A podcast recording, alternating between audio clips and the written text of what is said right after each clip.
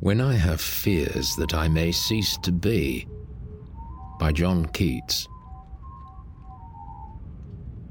When I have fears that I may cease to be, before my pen has gleaned my teeming brain, before high piled books in charactery hold like rich garners the full ripened grain, when I behold upon the night's starred face huge cloudy symbols of a high romance, and think that I may never live to trace their shadows with the magic hand of chance. And when I fear, fair creature of an hour, that I shall never look upon thee more, never have relish in the fairy power of unreflecting love.